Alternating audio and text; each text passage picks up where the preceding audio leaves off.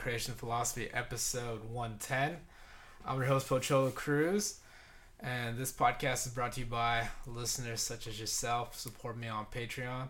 That's patreon.com, P-A-T-R-E-O-N. You can find me underneath Pankration. That's P-A-N-K-R-A-T-I-O-N. Let's give a shout out to the people that have pledged. Let's see, we got Aaron Heron, Hayden Hurley, Jake Landry, Jaspal Gill, Jay White, Kong, and Tom Kravitz. Thank you guys. Thank you to my homie on SoundCloud, Floating Forest, giving me the intro music. And yeah.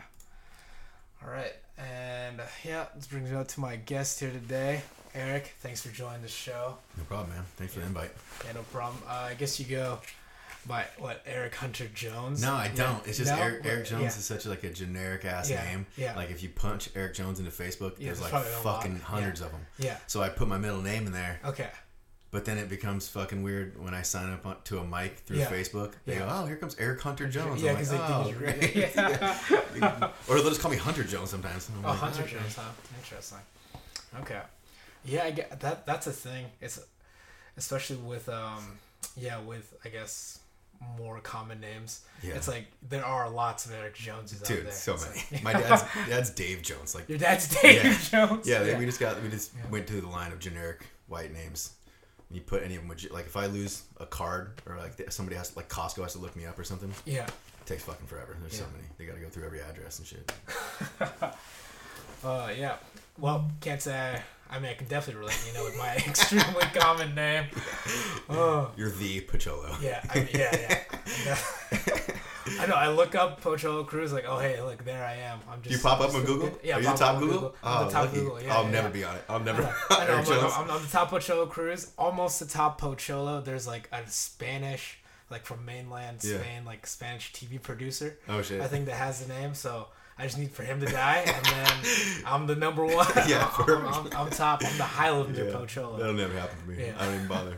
Like, just looking at all the Eric Jones. Yeah, there's like so many. I know. What would you have to do? There's a fucking famous NASCAR driver. They're just like one big named Eric Jones. Really, Eric Jones? Yeah. I'll never be. Doesn't matter. Yeah. I was like, maybe I should just go by Hunter Jones. I don't know. Yeah, Hunter Jones. I guess. Just change the fucking name. Just change it to like, I don't know, do the Prince thing, change it to a symbol. Yeah, just something hella weird. Yeah, the comedian formerly known as Eric Hunter Albino Jones. Albino Jones. Yeah. Just nickname it. Alright, so I guess, talking about comedy, I guess, what made you, how'd you get started, I guess, doing comedy? I midlife crisis my way into this shit, dude. Yeah. Like, honestly, like I've wanted to do it since I was a kid. Okay. But I had severe anxiety growing up, so it was like... Okay. It was something I was always obsessed about, but like, no way I would ever do it. Like I just wasn't even in my peripheral. Okay. But honestly, like, I'm married.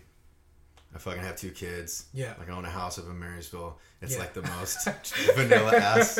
You know what I mean? Yeah. And then I was like, just not bored. I mean, like I love my kids, I love everything. Yeah. You know, but I just told my wife one day, like, bring me home a notebook. Yeah. I'm just gonna start writing shit down, and maybe I'll go try an open mic or something. Okay. And then, I started writing in it, and then I was writing a lot of shit in it. And then I have a couple funny homies at work, and I would kind of ping shit off them, and if I could get them laughing or adding to it, then I was like, oh, fuck, okay, maybe I got something here. And then I did that for like 2 months. Okay. And then at the end of the 2 months, I was like, fuck, I kind of like these jokes. I was like, I got like 5 jokes that I really liked, like so much so that I was like, I'm going to go tell these even if nobody laughs, and I don't give a fuck. Like, I like these. Okay. And then I went and watched an open mic in Everett at Tony V's. Yeah, Tony V's. Yeah. And it was dead. So I was like, I felt better. Like I was like, okay, so I'll come in here and I'll just see how I feel. Yeah. There'll be nobody there. No big deal. Whatever. Okay. And there were some funny people there, but there was just no crowd. Yeah. And then so the next week I show up and I talk to Blake and I sign up. Yeah. And then there's a bunch of people there. Okay. And I was like, fuck. This is different. But the whole time, like, and I, like I said, I used to have fucking anxiety. Yeah. But like now that I have kids and shit, like. There's way more horrible shit that can happen in my life than like bombing in front of strangers. Yeah, yeah. Like, your kids can get sick. Like so I don't. It just gets relative. Yeah. I just didn't give a fuck. I was like, whatever. Yeah. And then, I just kind of looked around the room and I kind of was hyping myself up and I was like, I don't know any of you motherfuckers. I don't know any of you shit. I was like, I don't owe you any laughs. Yeah. And so I kind of psyched myself up into just like committing to the joke and getting up there and not being too nervous. And that place, their fucking lights blind you, so I couldn't see shit. So I fumbled through like a quick little thing I was saying at the beginning and got a little nervous. And then I told my first joke and I got a laugh. Yeah. And I was like, oh shit. Cause like it was coming, like I can't see anybody. I couldn't even make eye contact with anybody. So I'm just getting laughs out of like brightness. It was weird. And then I told a couple more jokes and the middle joke kind of sucked. And then my last joke, like, got all the comics to laugh. So I was like, fucking, I felt like I fucking was smoking meth. Like I left that place. Like I left. I drove home at like 80 miles an hour with like fucking metal on with the windows down. Like I was tripping. Yeah. And now it's just been trying to get out as much as I can because I got, you know, full-time job and kids and all that shit. Which is like usually 3 times a week, which I feel like is plenty for how much I also write. So it's working so far. I am envious of people that get to go fucking every night though. A little different situation, but okay. So I guess what were your like comedic influences? I guess. Oh man, yeah, so a lot. Yeah. Well, this throws people off because I'm like fucking pale as shit. I didn't. It was all black comedy until I was like a late teenager. Like I don't even think I could have named a white comic. Okay. Because as a kid, my parents kind of let me watch whatever I wanted, but like early on it was Bill Cosby because he was clean. Okay. So it's like I remember being obsessed with Bill Cosby when I was a little kid. Okay. And then in the 80s fucking Eddie Murphy just dominated. Yes. So then I was obsessed with Eddie Murphy and fucking all of his movies. And then when we were old enough but still to where our parents would probably not let us watch it, me and my friend Chris would constantly sneak into the garage and watch Raw and fucking all Eddie Murphy's fucking specials.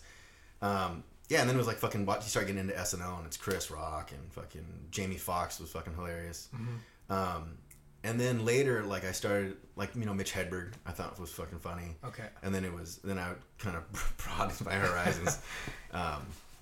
But yeah, it was fucking, I really love David Tell. Like that's probably that's like my comedy god. Okay. Like if there was anybody I ever got to meet or talk, it would probably be David Tell more than anything, which is why I think a lot of my jokes are kind of fucking absurd and lean dirty or are super dirty, you know what I mean? Yeah. I mean, I have some clean stuff, but I'd say he's a big one for me, especially nowadays. Okay. And do you feel like that kind of humor just like really like aligned with you, or you just really enjoyed it? Yeah. Dude, I don't know. I think I naturally kind of joke that way anyways. Okay.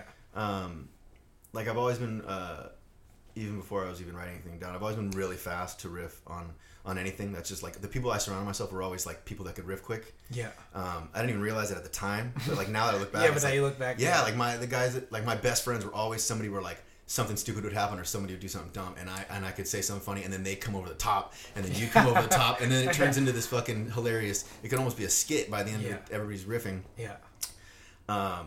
So once I started writing jokes, it was. I kind of would most of my shit comes just from something socially.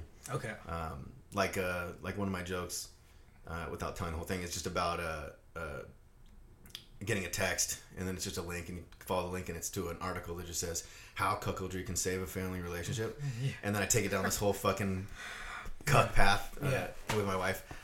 But that started because I was just in the break room at work, and I'm friends with this girl who's just super sheltered, and she literally she pulled up her phone, and she goes, "What's cuckoldry?"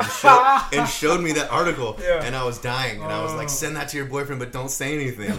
And so then I went back to work, and 15 minutes later, like I had that joke, and I just kind of, you know, what I thought was funny about what we were talking about in the break room, I just kind of put it in joke format, and then tried it a couple days later, and it worked. So a lot of my shit's just like, it's just something that I riffed just off the cuff, and then I end up trying to put it down into something that would make sense. Got it. So just like you experience it in life and go, oh, like I can. Yep. This is funny to me, so I gotta find a way. Yeah, or just anything. Something. Yeah. Just making fun of fucking chiropractors and thinking chiropractors are retarded, and then you and your buddy start just ragging on chiropractors, and then I'm like, fuck it, I'm gonna go tell a chiropractor joke. I don't know. Like it's always something stupid like that. I don't sit down with the purpose of like I'm gonna form a joke from scratch right now. Like I feel that is weird. I don't know. Some people do that. Like some people do it write every day and. Yeah. I just riff every day for the most part. Yeah, so just riffing and then like, oh, something's going to come out of this. Or something just comes out of it. Well, yeah. Plus I'm fucking terrible at writing. Like, I mean like, like I'll think of an idea, like when I first think of something I think is funny, I'll write it down. And then while I'm at work, I OCD about it. I obsess about it all day long, and I'll be editing and changing the joke all day for like a week in my head. Okay. So by the time I take it to go perform it, it is nothing like what I wrote. Like how it started. I have my whole first folder of jokes is garbage. Like I'm literally, I don't even know why I could throw it away. It's seriously not a single thing in it is anything I've told on stage, because it changes so much by the time I go up and tell it. Yeah. Even the day of, I'll just be fucking shitting my pants, nervous, and I'll change it so much. Mm-hmm. And then if it gets laughs, I'm like, the other one's fucking garbage. Okay. So I'm trying to write after I perform the joke. That way, like, to transcribe at least what I said, so I don't forget it. Yeah. So that's how that turned out. Yeah, I think, I mean, writing is interesting, especially because there's a lot of ways you can go about it, but typically you're not gonna, the way you talk and the way you write are really two different things. For sure. Like from there, like it would sound weird if you talk like you write, or if you wrote like you talk. Yeah. From there, it's well, plus too, like I'll write something down, and like even that, before I went up for that first time, I would practice saying it out loud, and if any part of me saying the joke cringed me out, like just the phrasing or anything, and I have like I feel like I have a really strong cringe meter, like everything cringes so much, and that's why what makes me kind of good at making fun of shit is like anything that cringes me out, like I'll start riffing about. I see. And so any part of the any part of the joke that would, I was like, oh fuck, like I can't say it like that, I would start over, edit it until no part of it cringed me out anymore. Okay. And then once I was on stage, I didn't feel awkward saying any part of it because I had de-cringed it, kind of, I guess. Yeah. I don't know. Okay. That's probably my only like real method. That's like kind of working. Okay. And then, well, I guess, I mean, you listened to the last episode and you had a kick listening to our, you know, concussion stories with me, like Chase, Phil, and Nick done this. But you said you had some concussion stories of your own. Yeah. Mine are the wackest concussion stories. Okay. My first one, I remember I was in like, I think it was in fourth grade. Okay. And we're in gym class, and I don't know why. This is just some white-ass elementary school. We're playing like, what's that? Simon Says. Something. So the guy in gym. Yeah. I don't know. Okay, that's kind of. And so he's like, you know, jump up and down on one leg, and like stupid shit. And then the kids are doing it, and then he goes, all right, spin around on one leg, and all the kids spin around, and I trip, hit my head, knock myself out cold. And it's like a gym floor. In the center of the gym floor. Oh. Like I'm out, completely out cold. And the fucked up thing is the gym teacher doesn't do shit about it. He leaves me there. And So, so I wake up, like I'm assuming 10 minutes later, just confused. And I get up and I go, and all the kids are sitting in a square, and it's like he's taking roll call. And I walk over there and I'm like, what the fuck? And then I realize it's not my class anymore. Like not only did he not help me up or anything, he let my class leave and he let a new class in and started doing roll call. Like he just I could have been dead. And so I get up and he just goes, I guess he just didn't want to deal with it, but I get up and he goes, just go find your class. And so I was like, oh, all right. But I was like super out of it. Yeah. I was knocked the fuck out. So like I got in the hallway and I didn't know where to go. Like I couldn't even remember where my classroom was. So I kind of just walked around the halls for a while. Shit.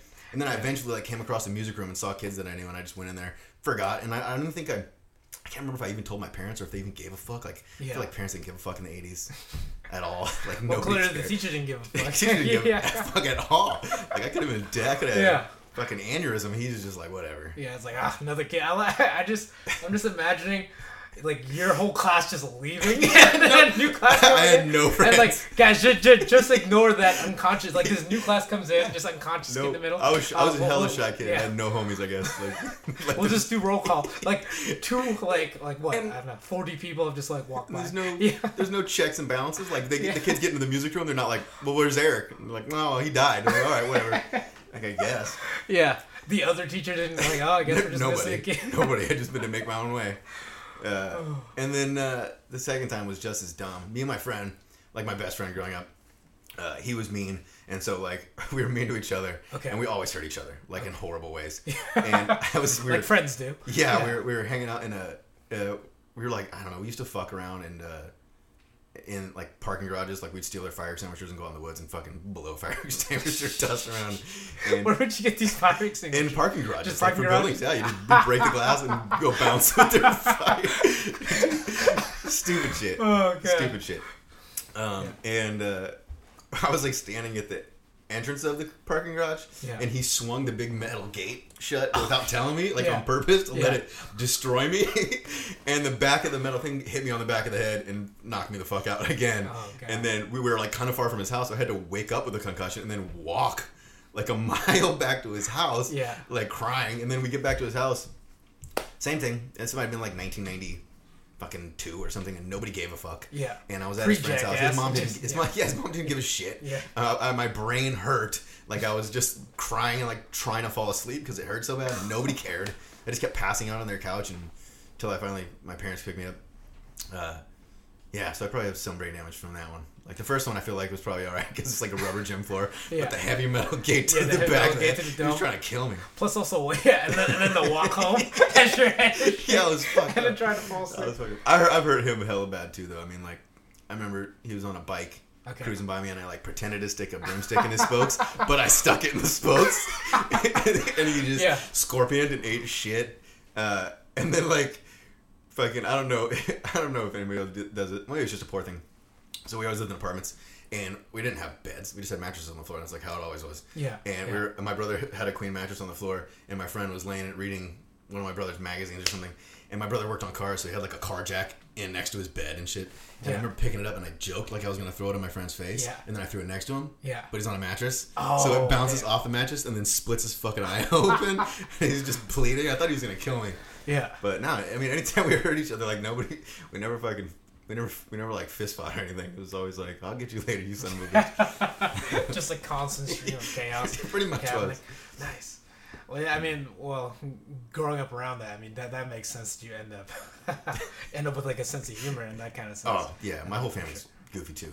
Oh, yeah? Yeah, everybody talks shit constantly. My older brother was 6 years older than me. Okay. So he would talk mad shit. I mean, if you did anything embarrassing in my house, like everybody, everybody. Yeah. You're my mom, my dad, everybody's fucking making fun of you, which is cool because like as a kid I was shy and small, and so when people would attempt to pick on me, I would end up just throwing my brother's material at them, and I would own him every time, and so like I never been in a fight, never had to fist fight. Mm-hmm. I would always just make people laugh at the person, and they'd leave me alone. Like, they would never fuck with me after that, but. Yeah, my whole family's—they're all weirdos. Yeah. I think they have to be, or I think especially if you, I think like the more you look at your life, the more you just see like weird things, like from there, like I mean, especially like the way if you're doing comedy, you're talking about your own life, you just like you see the weird things in life, like for sure, like there's. I think the biggest thing is when you see like you don't know how weird your family is until you start to see how other families are, and then you're like, oh shit, this is not normal. Yeah, it's true because like you grew up, you're in it, you think that's fucking normal. Yeah, exactly. Yeah, like, this is it. Here's a fucking good example. I thought everybody grew up eating like chili burritos, where you just take a can of Nally's chili and you plop it in a tortilla with cheese and tomatoes, and that's like a burrito. And so my friends would come over for burrito nights, and they'd be like, "Where's the fucking ground beef and shit?" And I'd be like, "Beef." Yeah, I'm like, crack open a can of Nally's chili. It was like some white trash ass burritos. My friends are always disappointed. They taste delicious. Like I still eat them to this day, but my friends are always like, "What the fuck is this? Like your mom doesn't cook up the beef?" And I'm like, "No, it's beef." Yeah. Where's the beef? We eat only out of cans. And then I guess that kind of brings up, to modern day, like life. Like, so do you see just weird things in your life, and then do you just like comment on them too in your comedy, or? Honestly, like I don't. Yeah. I personally just being like an out of shape bald white guy. I don't want to do any jokes that you think I might do when I come up on stage and like, oh, bald married white guy. He's gonna tell. They kind of have like an expectation. Of maybe. I don't know. There's just a lot of that. There's just a lot of that already. That's true. There are a lot of there's like. Yeah. I don't want to tell a Tinder joke. I don't want to tell a joke. Fucking about being married. Yeah. Or any of that. Like for the most part. So if my shit does have anything to do with my wife or my kids or being married, it always ends fucking cartoonish. Like it's gonna end absurd and not real. I don't know why. I kind of probably might be due to like what you're talking about, like your cringe sense, like from there. So when you get cringe when you're like, oh, sound like every other. Oh, dude, yeah, no, for sure. Like if I hear like a even just somebody saying "give it up" for her, I'm like, if I hear, I'll leave you with this. I'm like, and my word, the one I hate the most when someone's like, "Thanks a lot, guys. I've been Eric Jones." I'm like, "Oh, you've been that person? What are you talking about? You are that person." Just let me just put on this Eric Jones mask. Yeah, and sometimes I do it, and then I leave the stage. Even if I had a good set, and I'm like, "Fuck, I said I'll leave you with this. God damn it." Or like even saying hello or greeting the crowd, because everybody usually does. Especially at the beginning, I was just going up and just grabbing the mic and starting my joke. Yeah, just because I don't got time. I don't got time to say hello. Ain't nobody got time for that. I'm timing this shit out. I'm trying to go over time. You got 3-5 minutes. Who knows? Or even saying goodbye or any of that. A couple times I've just grabbed my gun. I gotta go, and then I was backed away from the stage like a weirdo. I don't know. I just backed away slowly and bounced. Just slinked away. It's like when you leave a party without telling anybody, just like, yeah, just smoke bomb it. Just a Batman escape. I wish I should. That'd be funny. Oh, that's funny. Okay, what's well, I guess speaking of that, what's the comedic influence that what's the weirdest comedic influence most out there that someone wouldn't even think would be funny that you find really funny? Man, I don't know. I don't know. Do you listen to Todd Barry at all? Todd Barry, I think. It's bold. Oh, bald, yeah, older bald, guy, older, real fucking smug. He's so funny just because he's an ugly piece of shit, and everybody acts like he's the shit. Yeah, so it makes him way funnier for some reason. Yeah, he acts like he. Oh, you know. But that's not obscure. I mean, he's fucking famous. But I don't know if I have any fucking obscure ones, really. Yeah, I don't know. Okay, what's I guess what do you what kind of comedy do you consume? I guess you already mentioned David Tell, Todd Barry, any recent ones that you've seen or that stick out? Dude, the funniest thing I've ever seen live, I did not expect it to be as funny as it was. Okay, was Eric Andre. Eric Andre, okay, dude. I've seen his show, and that show cringes me the fuck out, because that's what he does. You know what I mean? That's his show. That's what he deals cringe. In. Yeah, it's the whole thing's on cringe. Yeah. And I love that they're short ass episodes, because if it was a full length show, I would have to turn the channel. Yeah. But I still find it funny. Yeah. So I went and saw him live in Seattle, and it was the funniest shit I've ever seen. And I thought it was gonna be funny, weird and crazy. Yeah. But it was legit the funniest fucking thing ever. There's no time. There was no time to catch a breath. Oh damn! Killing you the whole constant laughs. Dude. And then the end of the fucking thing, he brings up two white dudes out of the crowd to have a ranch dressing chugging contest. So these two white dudes they chug ranch dressing, and then the guy that wins, he goes, "Oh fucking congratulations! You just won the chance to." Fucking freestyle rap battle in front of all these people, and then the lights turn off and a spotlight hits the guy. So now there's a white guy with a stomach full of ranch who's now on the spot, has to start freestyling in front of thousands of people. Yeah. And then and the other guys leave the stage. Yeah. And so he's sitting up there and he just starts freestyling about ranch dressing terribly. Yeah. And then Eric Andre sneaks back on stage behind him. Yeah. Buck naked. Buck naked with his dick tucked under. And he hangs his arm over him and starts fucking throwing his hands up while the guy raps, and then the guy turns around and sees that he's naked and oh shit, tries to get away from him, and Eric Andre fucking hugs him but now puts his ass towards the crowd so we can see his dick popping out of his butt cheeks from the back. The place was melting, it was insane. The whole place was falling out of their chairs. It was the craziest shit I ever seen, and I went into it with not that high. I mean, I had I knew it was gonna be funny, but I did not know that I was gonna be witnessing. You're I'm gonna have the funniest night of my life. Dude, it was crazy. I couldn't believe it. So I was if this wasn't such a liberal state, he would have been arrested or something. You know what I mean? I feel somebody would have clubbed his ass if he was doing that in Texas. His dick out through his butt cheeks. Yeah, or held the guy that was on stage. Just sexually assaulted the shit out of that guy. Oh. Yeah, that was a fun one. That was probably the funniest thing I've seen recently. And that was I don't know, 6 months ago, maybe a little longer than that. Okay. Whenever he was last in Seattle. Yeah. So, I don't know, just a ranch. A ranch dressing. That's a horrible game show. Dude, it's so gross. I'm white and I don't even like ranch. I'm I can't imagine fucking chugging it.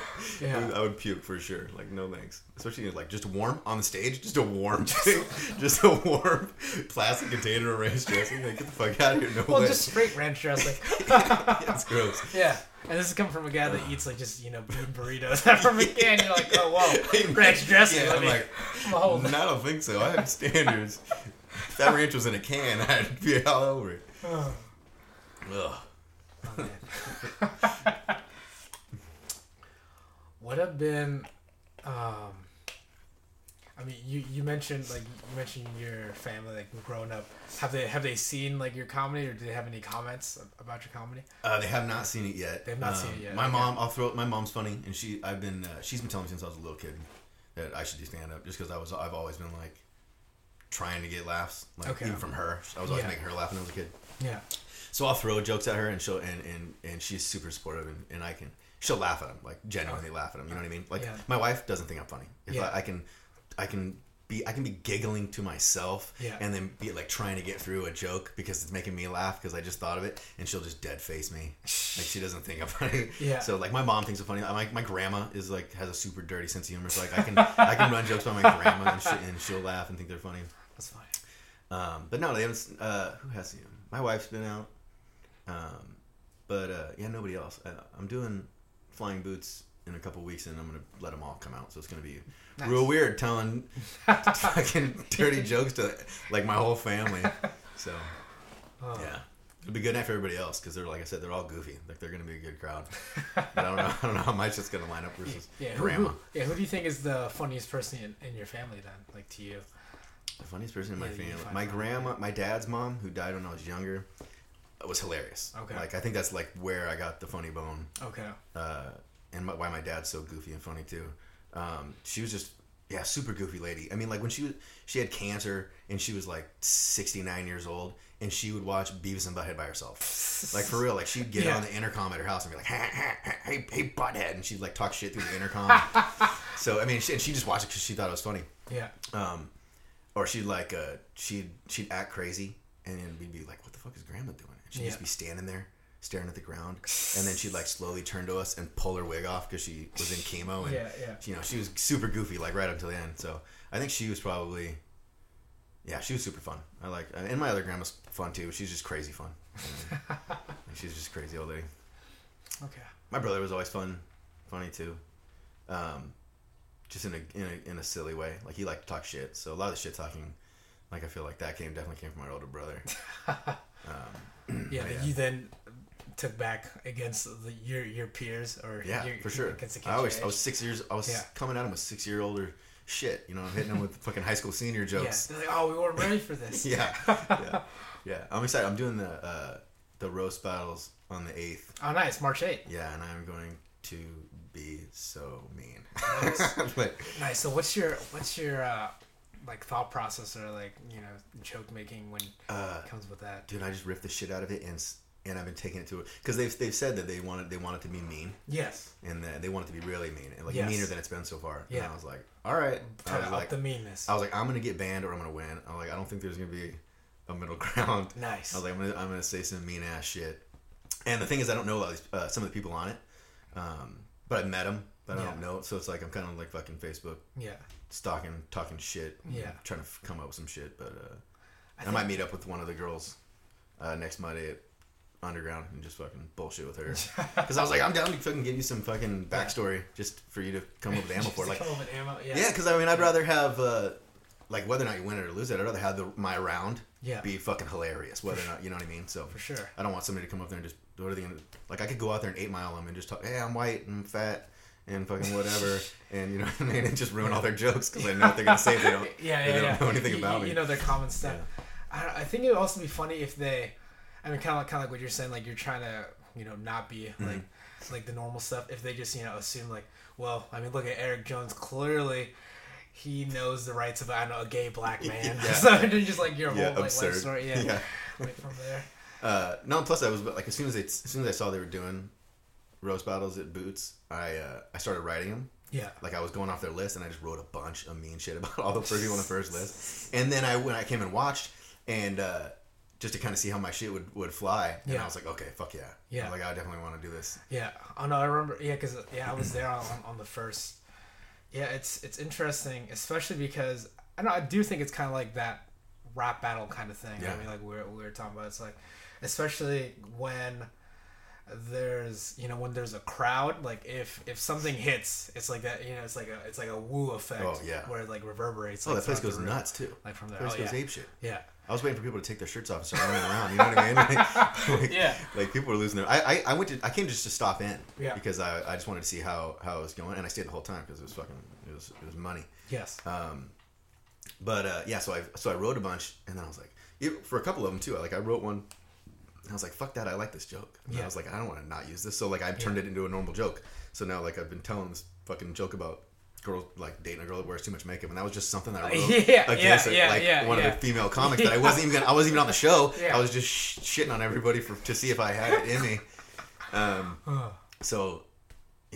been just pocketing a shit ton of them, and then trying to see which ones apply to everybody on this list now. I think you kind of have to do that. It's so hard to write 5 ultra specific jokes. Yeah, against this person, right there. Yeah. We're back in 10 when you were in 4th grade. Yeah. Have you ever watched any of the LA ones? Actually, on YouTube? I've seen some of them on YouTube, but it's it was with famous people that, you know, I think Blake, I saw Blake Griffin and I think Ken Jeong and stuff like that, but I don't think I've seen any of there's this chick named Rosebud Baker. Okay. And she's super fucking mean. And so I watched a handful of her because she's so goddamn mean. There was one where the girl's sister drowned in a hot tub when she was 10, and they were just dunking on her. Oh, jeez, over the hot tub. Yeah. Damn. It was some of the jokes were fucking heinous, and it was really fun. So when they're telling me to be mean, I'm like you want me to be that? I can be mean. Yeah. I was but then I was talking to a female comic the other day at Comedy Underground, and she was like, yeah, I love doing them. I've done a bunch. She goes, but every time I cry in my car afterwards, I'm like, crying? Yeah. I'm like, jeez. Fuck. Damn. What's up, son? Yes, knife. I'm like. I don't know. I don't necessarily want to make someone cry in their car, but they're adults and they signed up for this. Yeah, they signed up for it. It's like, hey, I know. I look at it hey, you knew this was gonna be emotional. Yeah. So you knew the job was dangerous when you took it. Yeah. Yeah. It's like an emotional fight. So hey, if there's scars, that happens. Well, I'm curious how deep someone will go on me because I have. There's shit that if they dig deep enough, they could fucking hit me on hard. Yeah. I'm curious to see who's got the. How far are they willing to got the willpower to find those nuggets? Yeah. I'd love it if they did. I think it'd be fucking hilarious. Yeah. I love those opportunities to not just to be mean, but just explore that part. Yeah, because you don't get to. Exactly. Because if you do that in your I don't know, at your job, then that's fire. Dude, yeah. No joke. I thought I was going to get fired or in trouble the other day because I tested one of my roast jokes out in the break room. Oh, dang. And I work for a big company. Yeah. And somebody at another table heard me say it and thought I was talking about another employee. Oh, shit. Yeah. And and it's a dumbass joke. I'm not even using it in this one, but it was something I was going to say, oh, this person's the funniest comic I know by far. And I was going to go, but by far, I mean the acronym Fat Ass Retard. And then they thought I was talking about this other guy that I work with. Yeah. And so it made it was brought up in a manager meeting. Yeah. And the next morning, we have to stretch in the morning and we're stretching and they give a fucking speech about it. And they're like, came to our attention, somebody in the break room called another employee a retard. And they're like, don't. Shit. And literally, everybody, a couple people looked over at me and I was like, oh, fuck, that was me for sure. A lot of people use that word on accident. You know what I mean? But I was like, oh, I'm pretty sure I fucking said a fucking joke and somebody heard me. Yeah.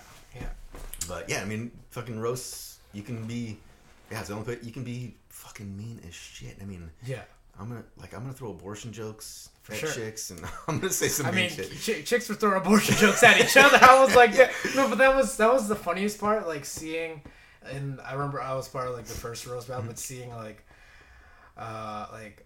girls are normally nice and then corny. Courtney I liked watching her be mean.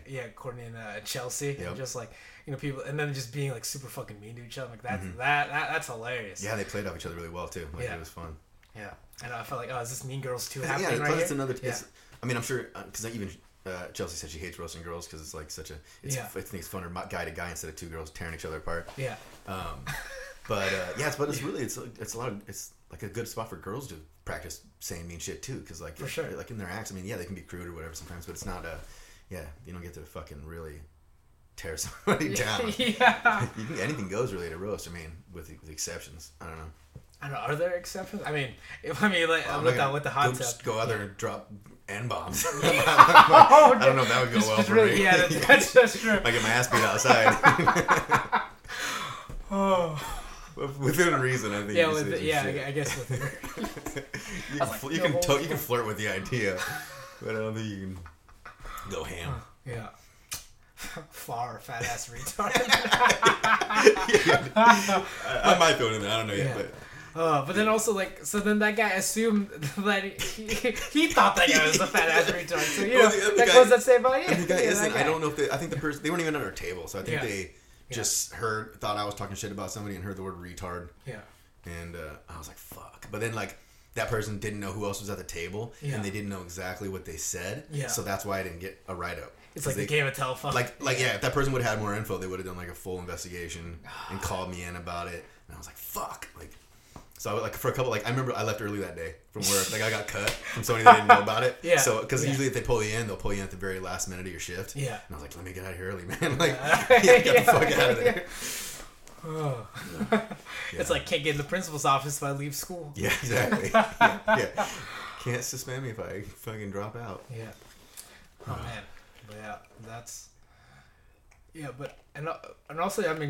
other than just mean stuff, it's that's the thing with comedy. It's just you're able to say a lot of things that in just normal context you wouldn't be able to bring that up. Your makeup joke. I can't even use it now. I feel like it because I've said it. Yeah, said around. It would be. Yeah. I feel like it's cheap to take one of your fucking jokes and then use them in a roast. You got to come up with fresh shit for the roast. Yeah, yeah. But I don't care. It's the joke's getting laugh on its own, so I'm whatever. Yeah. It's gonna be fun. Yeah. Has there been something? I guess. What's I guess the most surprising reaction that you've received to a joke? In the beginning, I really was any reaction. Yeah. I feel like it's a good reaction. Yes. My favorite. I think every comic knows it, but my favorite Patrice O'Neill quote is that half the crowd should be fucking laughing and the other half should be fucking mortified.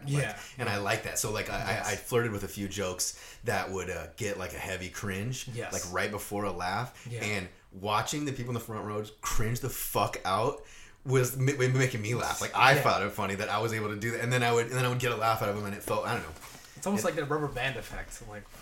But honestly, the joke in particular, I don't even really tell it now. Just because it's too heavy of a topic, and that's why I was getting such a cringe. I was, the joke is I would go, my wife made me watch a fucking documentary the other day about that fucking doctor that was molesting all those gymnasts. Oh, damn. Yeah. He molested 499 gymnasts. I'm one away from retirement. Yeah. So it's already a disgusting topic. Yeah. And then I'm as a father of a daughter, the whole thing is just so fucking dumb, because the parents knew that this guy was molesting their kids, and they just kept taking them to him because it was making them. He would pretend that he was fucking fixing their back by fingering them, and so I'm talking about fingering gymnasts, and you could see the girls in the front row oh my god, this the whole thing was cringy, and then after over explaining it, I'm like, yeah, it reminds me of the time my high school basketball coach told me if I let him suck my dick, I'd be able to jump higher. And then I go, I can't even remember the punchline now. Yeah. I was but I can fucking dunk now, bitch. And cringe the shit out of people talking about molestation. Yeah. And then I turn it into a fucking cartoon where my coach sucks my dick and I can dunk now. So I found it funny. It was funny flirting with making people cringe. Yeah. A little bit, but... Now I'm pretty much just trying to get people to laugh instead of cringe. I don't know. The $4.99, the what away from retirement. That just reminds me of Bill Burr's bit talking about dictators and numbers. Yeah. It's look at his numbers, great numbers, never get Stalin, just crush Hitler's numbers. Yeah, pretty much. And then he goes then there's Mao, but he was in China, so those numbers are trumped up. That's steroid. That's steroid air. Something the other day where they're so many people died.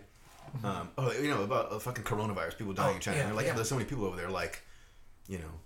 Three people. That's one. They're you can't count. It's not the same as here. It's a car collision in China. It's oh damn, it's 100 people. That's a few. That's one block. That's a few Chinese people. Yeah, that's one block. It's just 100 is just a few. Like, there's so many of them. Yeah. Exactly. Oh, man. Yeah, people freak out. Fucking anything happens up here. Fucking 5 people die in a fucking helicopter crash. Exactly. Nuts. Fucking thousands of people die in other countries. No one gives a shit. It's weird. Exactly. Well, it's like, well, bring back to Stalin. It's like, you know, one death is a tragedy. A million deaths, that's just a statistic. Like, it's true. Oh, it just happened. And it's true. Yeah, yeah. Yeah, the more it is, like, people are just like, oh weird. Yeah. Fucking plane crash. Like, oh, well, that happened. Yeah. Or it's like, oh, what? Because I think it goes to the point where the human mind can't even calculate. No, you can't. Like, comprehend. I mean, you can, but it's like a million lives, like, lost. Not on, like a real, like, level. You know what I mean? Yeah, exactly. Or, like, that, was it, maybe it was, like, a year or two ago, but, you know, like, that missing plane that was supposed to go, like, I think to Indonesia or something like that. It just, like, ended up missing. It's, like, you know, it's, like, 200 people just, like, gone. It's, like, they were fine? I don't think so. It's like a lost kind of story. I don't see that's sick. But it's like, it wasn't fine. If it was like just the next day, you're just like, man, fuck Trump. Like, you know, you forget all about it. Yeah, it's like just. It's crazy too, because like, there's so much fucking stupid shit in the news. Like, it's Trump fucking 24/7. Yeah. So like, the only shit that breaks through that crust of stupid Trump shit, it's like the weirdest.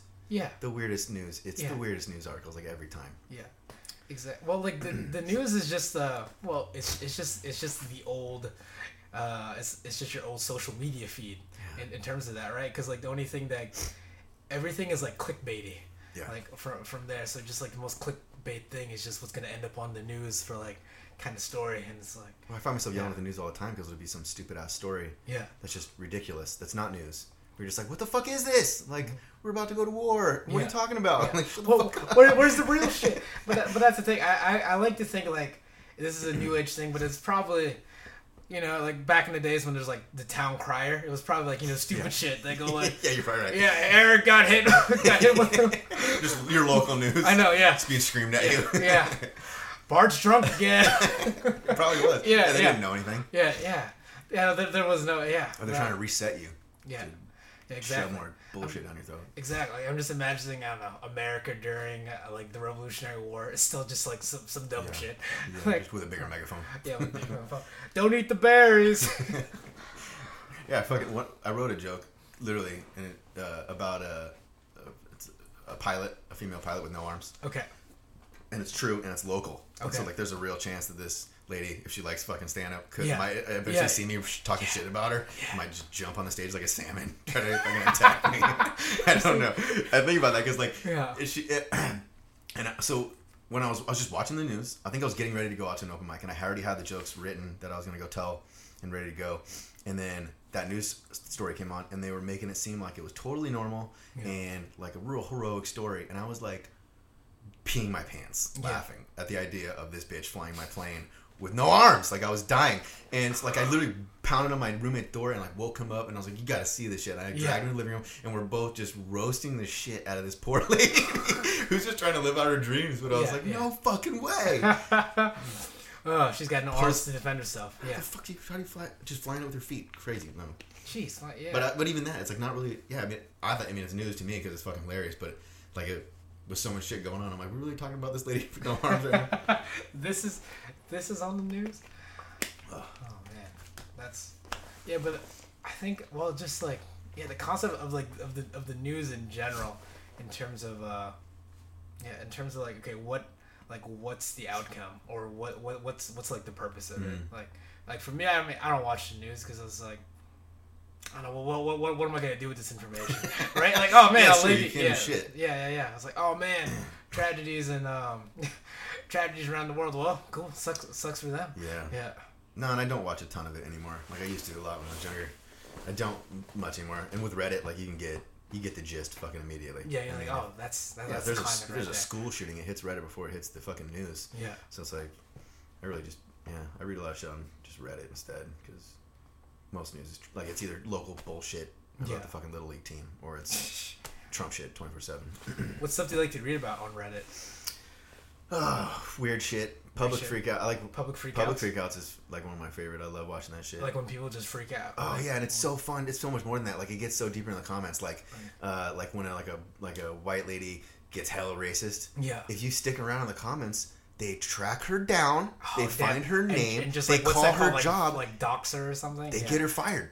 Every time. It's so fucking... It's so fulfilled. It's so... I don't know. Yeah, it is. But I mean, like, some of these people are just the biggest pieces of shit ever. And so it's funny watching them not give a fuck and think they're the shit. And then to like, oh, you lost your job, you fucking idiot. Yeah. That's what I was like. Oh, hey, there's consequences for these actions. That's like a multi-layered subreddit because you can follow it to the fucking demise of these people. I don't know. Yeah, like just like your typical people getting hurt, fucking typical people instant getting regret, instant karma, all those subreddits, street fights. Yeah, street fights always been one that I remember I enjoyed watching, and it's just like it's scary. Anytime I see people fighting on pavement, I'm like, oh, get on this grass right there. What are you doing? Like, no, we gotta fight right here on the street. Just bounce their heads off the cement. It's like, oh, it cringes me out so bad. Oh yeah, man, this shit. Yeah. And just like inches away from death. Oh, so like from there, probably dead. Yeah. Or, I think more people die from hitting their heads on curbs than I can't remember what the other statistic was, but like it's a lot. Oh, it's a lot. Like they bonk their head off a fucking curb. Yeah. That's it. I mean, brain damage just alone. Yeah. Like your head's not it's not built to take that kind of damage. No. Yeah. Especially if you're tall, you just fucking hit it. Fucking yeah.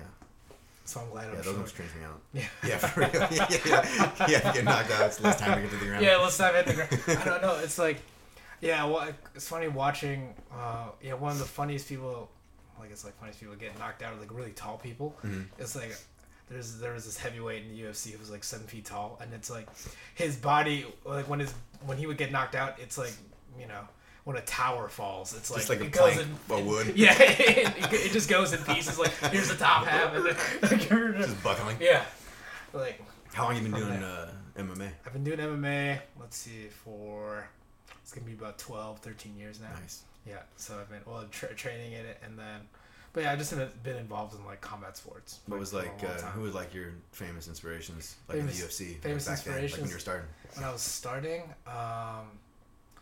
Probably when it was started, I remember BJ Penn. Oh, I was just gonna say, I knew you were gonna say that. I, that's the thing. I was like, people always say, I bet you're. I remember one guy. Well, was like, not because of that. I lived with 13 years ago. I lived with this Korean guy who was from Hawaii. Yeah. And he was just obsessed with BJ Penn. He got me really into BJ Penn. So we were like, just all about BJ Penn all the time. Yeah. And it was like in his heyday when he was just fucking murdering, and then just licking the blood and getting out of the ring. Yeah. And then, it just bummed me out watching him fucking slowly suck. Especially now. I know, damn, it's like, ooh, just watching your sports heroes die. Yeah, it's weird. Yeah. And with him, too, he was so invincible so early on that, like, once he fought somebody that really rocked his shit, he was so, like, standoffish, whereas before he was just getting in there and fucking, where he was, like, way more, it seemed like he was way more scared. Like, after GSP fucking smoked him that first time. Well, I think it's just the thing, it's, where... Like that was like his sword and shield, his confidence. Yeah. And once that gets tested, you're like, ugh. And it makes sense. Yeah. It makes sense. But but no, especially like, oh man, it's just sad seeing his life nowadays. Because speaking of street fights, he was in the street fight. I heard that. Like, I didn't see like a few months ago. Yeah, I don't want months, maybe like a year ago. And then man, it's. Did he win? I mean, but first, but that's all. You're not getting paid anymore. I know, you're not getting paid. No, but that's the and then how it started was like he let the guy had a free shot on him, and the guy drops him. Oh shit! Yeah, and then like he hits the guy. I was like, oh damn! But then it was like just some random fat guy. Mm-hmm. So then BJ Penn like gets up and then beats the shit out of him because he's equipped. Equipped for that. But I was like, oh damn! Like also one, what are you doing? I've always heard that like his crew like will always fucking. He had brothers though. Yeah. Like, people would try to fuck with BJ and his brothers would just smash you. Yeah, and then... And also, that's kind of like, popular to do, and like... Because I'm friends with Hawaiians, too, and they're like, oh, that's just kind of what you do. Like, in Hawaii, you just scrap, like, from there. So, yeah, that's definitely, like, one of the early influences. No, but it's funny that... Because, like, one guy, like, I think it was, like, someone in high school would just guess, oh, yeah, your favorite fighter is BJ Penn, because you look like him. I was like, okay. Racist. I was like, whoa. We're just going off with that. No, he was fucking killing it. It was stupid not to like him. He was so entertaining.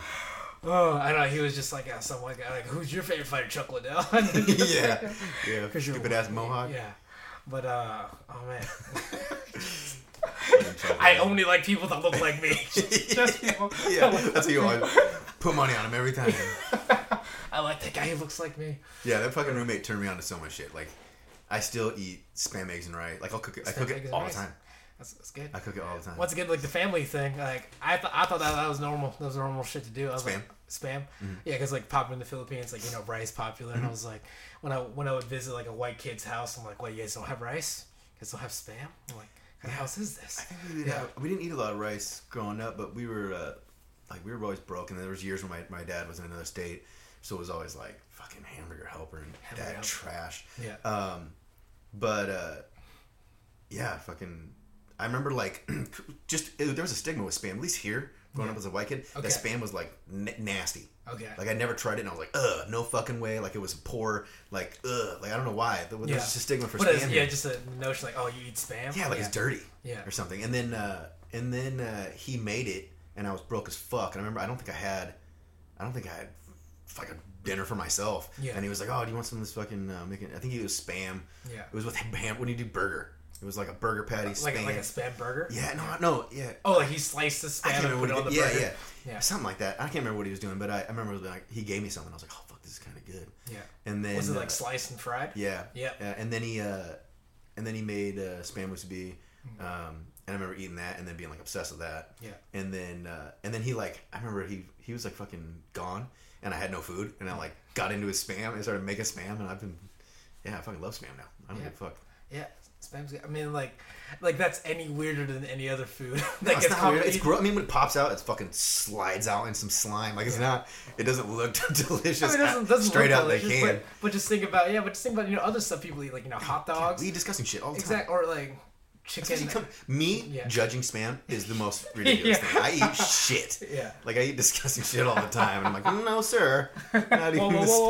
Put the finger on Spam. Yeah. Time to stop. Yeah. No. It was ridiculous. I felt silly afterwards. That's always been the way with me. Like, I was super picky eater when I was a kid. Yeah. And then, with sushi, like, I wouldn't touch sushi. And then eventually, like, I tried sushi, and I'm like, there's a billion fucking people that love sushi. Like, obviously, this is me and not the sushi. Yeah. So I've gotten over a lot of... I've gotten over, like, a lot of food things just, like, growing up, because I was like, a million people love this. There's no way this isn't good. Yeah. Yeah. That's good, man. Dude, I have a friend who's, like...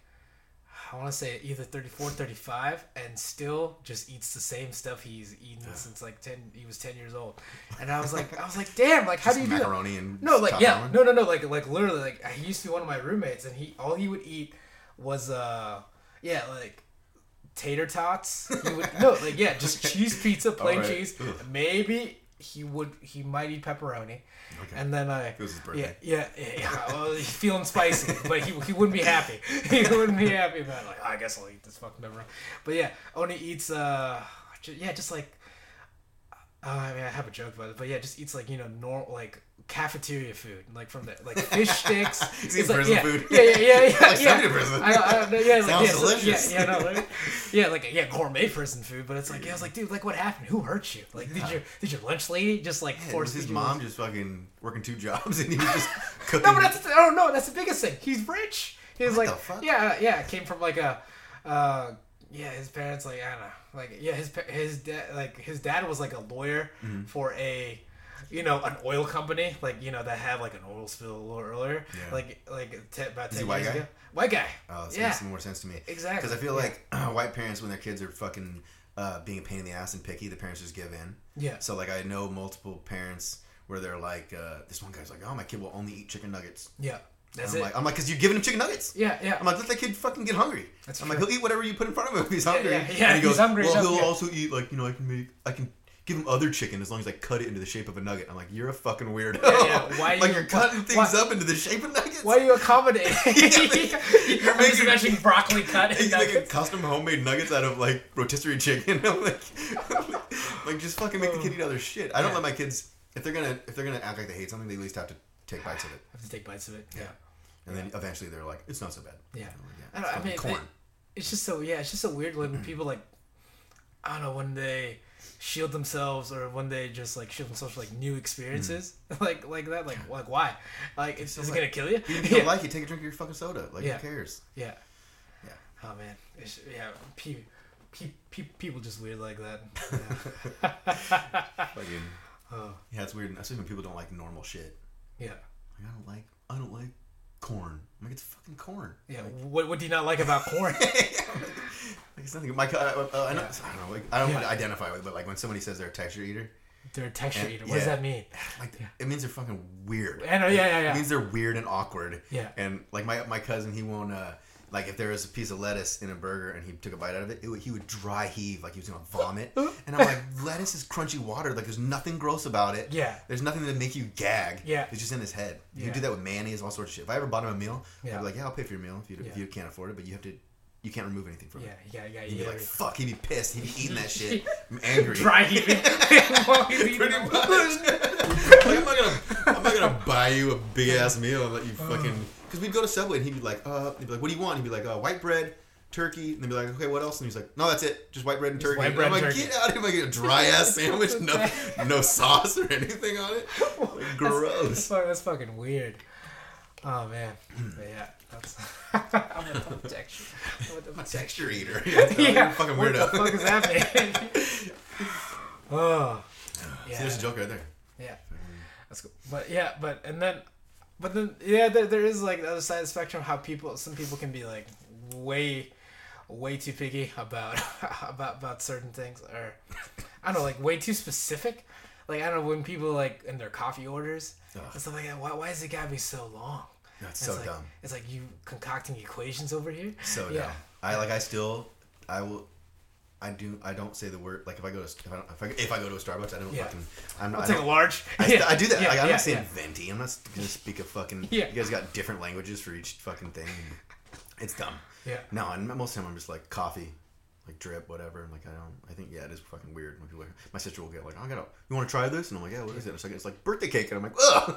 Birthday cake. It's a birthday cake, fucking coffee. It's like sprinkles in it, and I'm like, sick. Yeah. Freak. Like, what is this? Oh, it's just funny, like the added customization of things and how that makes it a like a luxury kind of thing. Like it's, it's just odd. Like man, like how is this adding value? Like to be oddly specific and then still get mad when it's not right. Yeah, like bitch, you fucking handcrafted this thing. What? Yeah. If anything, you're giving yourself more. You're making more variables. More variables to fuck up. Yeah. No, nice. Plus, I was just so used to drinking fucking shitty break room coffee. Yeah. Because like I work 4 or 5 a.m.s, and so people make the strongest coffee ever. Like the bubbles are orange on top of it. Like it's just gross. So anything beyond that is like just regular coffee at Starbucks tastes like the most delicious thing I've ever had. What is this called? Faux gear? This doesn't make me stay awake all day like a meth head. But yeah, that's weird. How's so you say you have 2 kids? Yep, I got a 4-year-old daughter and a 2-year-old son. 4-year-old and 2-year-old son. Does that like? Well, I guess you're trying not to do jokes like based on your kids, but does that? I guess does that change the way you look at jokes though? Like just thinking about I mean, perspective. And I do think of jokes and write down certain jokes. It's just that I. For the most part, like I said, I only get to go out a few times a week. Yeah. So I have a lot of jokes that I haven't even tried, and some of those are just might be like. My daughter totally has the same whatever's in me that makes me want to get people to laugh. She has that, and she's super fucking funny. And like I genuinely enjoy just watching cartoons and doing stupid shit with her because she's fucking hilarious. Yeah. But there are negatives to that. Like, and I've thought about making this a joke. I've written it down, but I haven't like fully formed it or anything. But my daughter thinks it's hilarious. She stopped, thank God. She thinks it's hilarious to sneak up on dudes, honk them in the dick, and run off laughing. Oh, damn. And for a while, she kept doing it to me, and I kept be like I'd be doing the dishes, and she'd do it, and then run off. And I'd be like, hey, fucking stop that. I'm like, what are you doing? And she wouldn't get it, because she was like 3. She was just like, haha, it's funny. Yeah. And then I went to one of her soccer games. We had a little soccer game thing. Yeah. And I'm talking to like other parents, and she comes up, honks me in the dick, and runs off. And right in front of a mom and a dad. And I was like, hold on a second. I go grab her and I go, I almost wanted to shake her to shit. Like, you gotta stop doing that. And she's like, why? And I go, cause the government's gonna take you away if you keep doing that. And she goes, but it's funny. And I was like, I was proud. Yeah. And I'm like, this is fucked up. Yeah. Because like part of me, I'm like, to her, government taking her away from her family's like up here. Yeah. You know? But it's funny. It's up here. It's like worth it. Worth it. It's like worth it, dude. Imagine your daughter like tiny handcuffs. It was all worth it. Yeah. The dick honker. Yeah. We caught him. She doesn't do it anymore, thank God. But yeah, for a minute. So I love that about her. Yeah. That she's just like whatever's funny.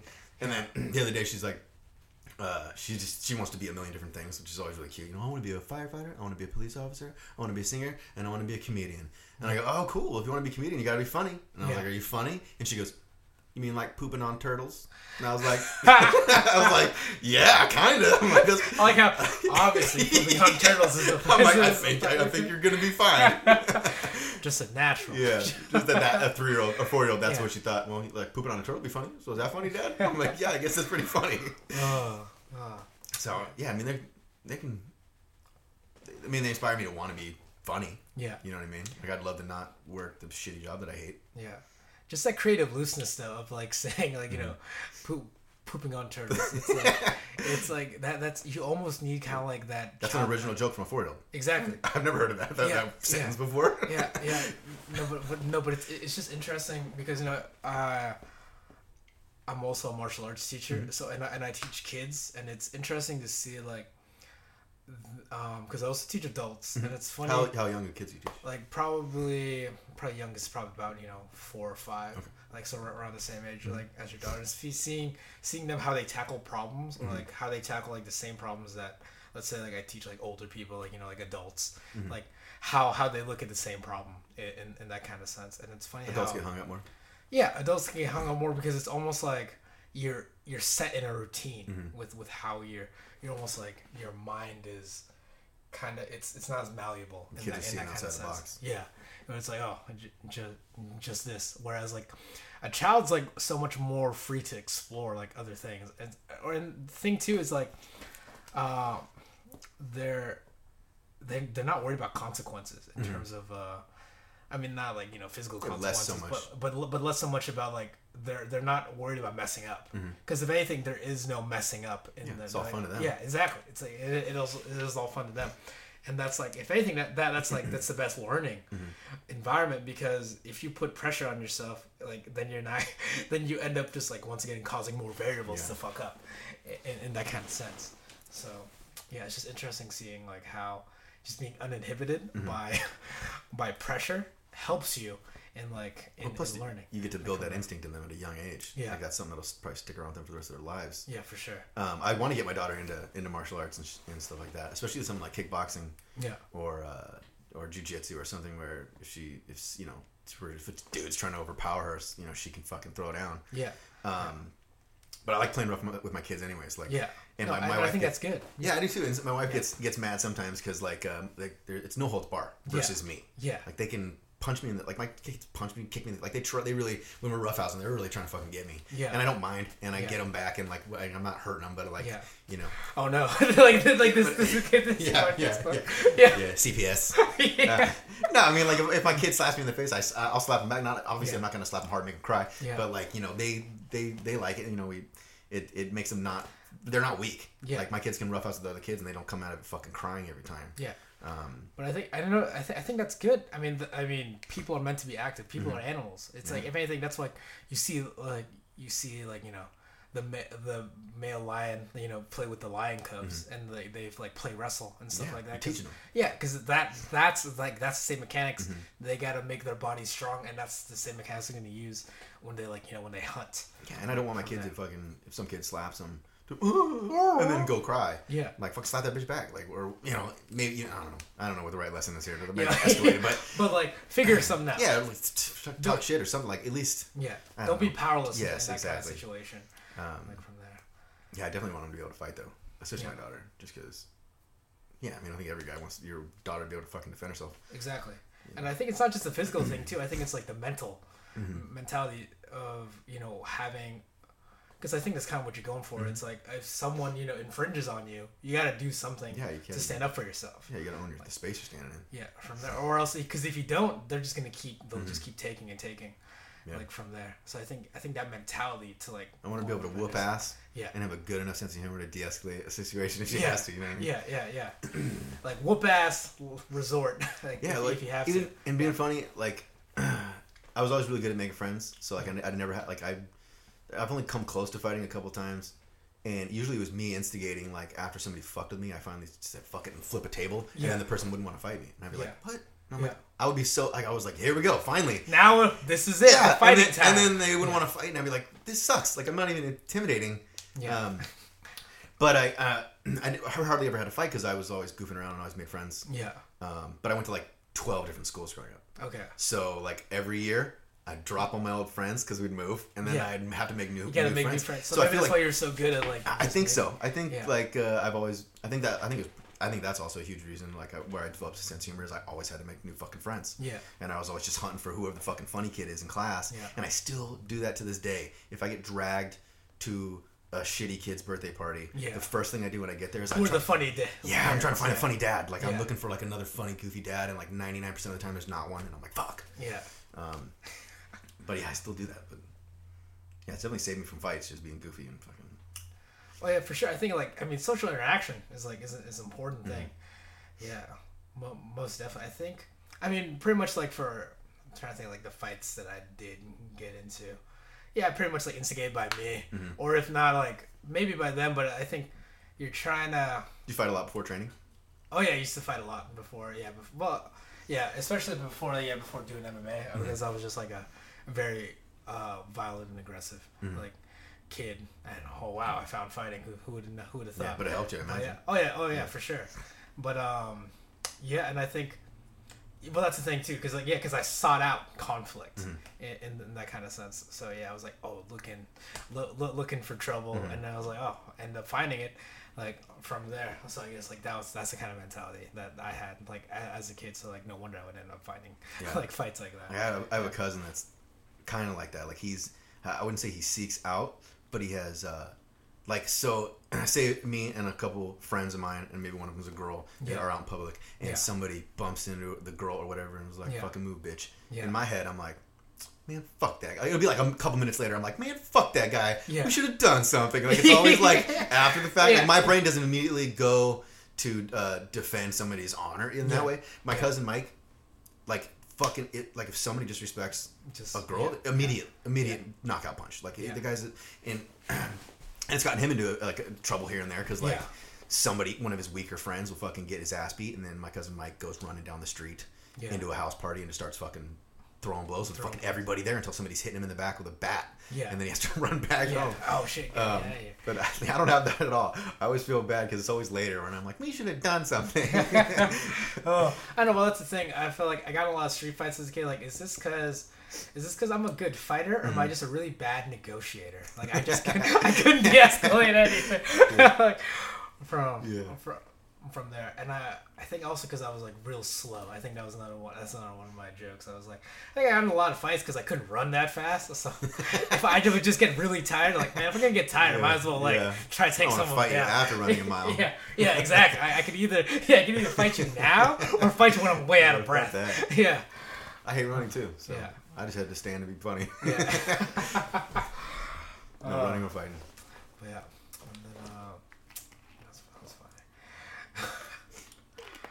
Oh damn! I was looking at Sam, but yeah. So you mentioned going on the the Seattle roast mic, March 8th.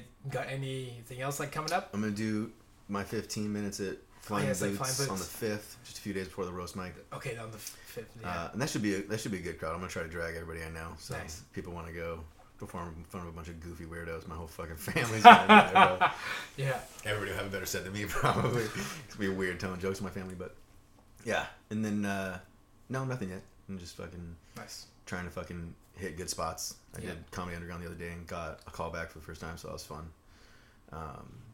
Yeah, I'm just trying to fucking not get boned. Yeah, the constant thing. Cool. Yeah. Well, yeah, man.